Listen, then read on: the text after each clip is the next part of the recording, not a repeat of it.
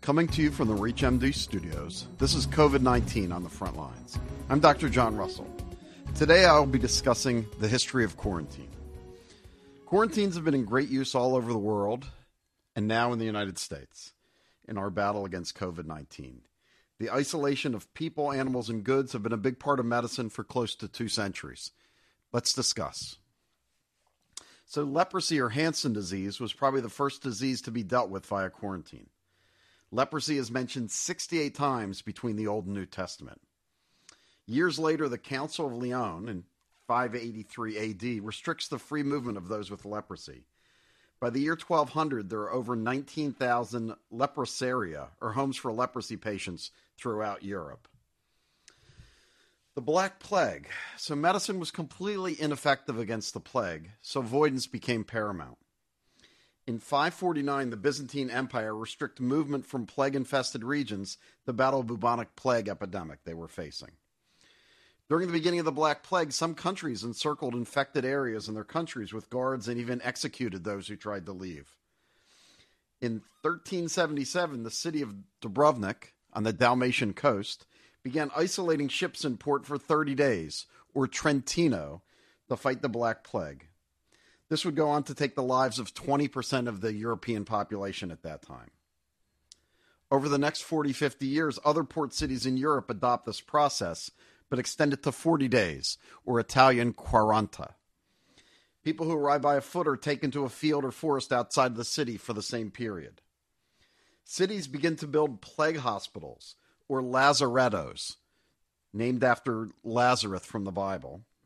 And they were usually separated by natural barrier like a river, but if not, the towns would build moats around these places. So, why 40 days? So, how did they come up with the 40 day number? Most likely it was because some felt that 30 days was not enough, but it might have been related to some of the disease theories of Hippocrates or Pythagorean theory on numbers, or even an importance of the number 40. But also, 40 days had connection to Jesus' time in the desert, Moses on the mountain, or the 40 days of Lent. Next, looking at yellow fever. So, in fear of smallpox and yellow fever, in the early 1700s, New York City sets up a quarantine anchorage off Bedloe Island, the current location of the Statue of Liberty. In 1792, yellow fever would strike Philadelphia, then our nation's capital, and would go on to kill 20% of the city's inhabitants. In 1799, Philadelphia built the first lazaretto in the Delaware River 10 miles south of the city, and that still building still stands today as part of our historic buildings in the city of Philadelphia. In 1808, Boston establishes all ships from the Caribbean being quarantined for 3 days or 25 days from when they left port. In 1878, Memphis will have a yellow fever epidemic that becomes the most fatal infectious entity a U.S. city ever sees. Quarantine fails to protect it from spreading to New Orleans. So we've seen a lot of quarantine of cruise ships through this epidemic. But what about through history? Well, certainly lots of us have heard about the Flying Dutchman, the ghost ship that sails with a ghostly crew. In the book The American Plague, author Mary Caldwell Crosby writes that it was thought that the story is one of a yellow fever infected ship that is repeatedly denied port until all on board have perished of the fever, and the ship was forced to sail endlessly, manned by a ghost crew, delivering detriment to all other seafaring vessels. So the next disease state to encounter in the United States was cholera. So once upon a time, this fast moving disease and slow ships prevented cholera from spreading far from the Indian basin. But increasing speed of ships allowed the disease to spread to the rest of the world. In 1832, 30,000 people would go on to die in the United Kingdom of cholera. New York City established a halt to any ship approaching the dock with any illness aboard. The disease slipped through the safety net and goes on to kill 3,500 New Yorkers. In 1893, the U.S. Congress passes the National Quarantine Act that creates a national policy while still allowing state run quarantines. Over the years, different legislations followed, but in 1967, this power was transferred to the CDC. In March of 1900, a Chinese resident died of plague, and the city of San Francisco responded by quarantining off a 15 block area with 25,000 residents living there.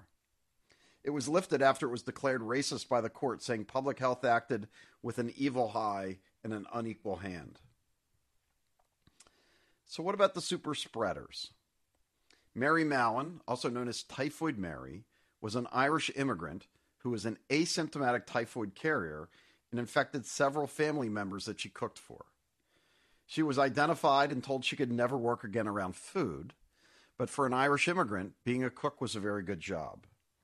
When she took another job under a different name and ended up leading to illness in another family, she was then quarantined. For quarantine, she was sent to North Brotherton Island in the East River, and there she lived her final 26 years. Mary Mallon continued to protest her quarantine and that she was never sick, but an asymptomatic spreader. During World War I from 1917 to 1919, the U.S. government incarcerated more than 30,000 prostitutes and other women to curb the spread of venereal disease in a pre antibiotic era. These women were never formally charged with any crime. The historian Allan Brandt calls it the most concerted attack on civil liberties in the name of U.S. health. What, what about more recent times? So, for tuberculosis, you might remember on the news, Andrew Speaker was an Atlanta lawyer who had focused attention on the role of compulsory isolation and quarantine in tuberculosis control. In May 2007, after being diagnosed with a drug resistant form of tuberculosis, Speaker flew to Europe for his wedding and honeymoon.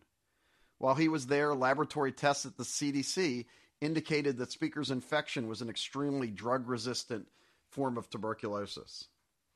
Although of what followed vary, it is known that the CDC contacted Speaker and asked him to stay in Italy, where they tried to determine what to do. Speaker, fearing isolation in an Italian hospital, flew to Prague and then Montreal, bypassing his inclusion on the federal no fly list, which doesn't apply to flights outside the United States. In Montreal, Speaker rented a car. Then he drove into the United States thanks to the help of a border agent who disregarded a detention order.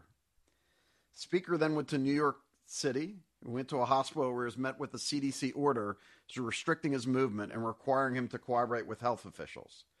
Reportedly, this is the first such federal order issued in more than 40 years. As it turns out, Speaker had more multi drug resistant tuberculosis and not extremely multi drug resistant tuberculosis and ended up treated at National Jewish Hospital in Denver. We all remember Ebola and all the fear it caused in the United States.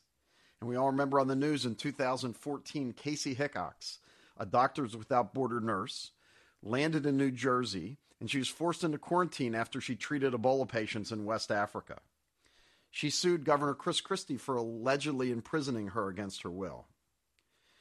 Christie had no medical, epidemiologic, or legal grounds to told me, Hickox said at a news conference in New York. Hickox treated Ebola patients in Sierra Leone before she returned to the United States on October 24, 2014. She was held in a quarantine tent in New Jersey for a little more than three days before she was released to Maine, her home at the time, which also sought to quarantine her. Although she had a slightly elevated temperature when she tested with a forehead thermometer at the airport, she did not show a fever when an oral thermometer was used. A blood test for Ebola on her first night in detention was negative, and she never developed the disease.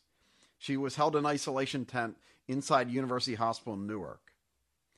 But Hickox defied Maine's government, winning a court order that she could come and go as she pleased as long as she submitted to monitoring for infection to the deadly virus. She ended up suing Governor Christie and eventually had a settlement that included no money. I think in the United States, we think our freedoms are absolute, but there is a list of diseases that we can be quarantined for and they include cholera, diphtheria, infectious tuberculosis, plague, smallpox, yellow fever, viral hemorrhagic fevers like Ebola, flus that can cause pandemics like a bird flu, and now severe acute respiratory syndromes like SARS or MERS or COVID 19. So, hopefully, this gave you a little background on quarantines as they've applied to medicine over the years. For ReachMD, this is COVID 19 on the front lines. For continued access to this and other episodes, and to add to your perspectives towards the fight against this global pandemic, visit us at ReachMD.com and become part of the knowledge. Thanks for listening.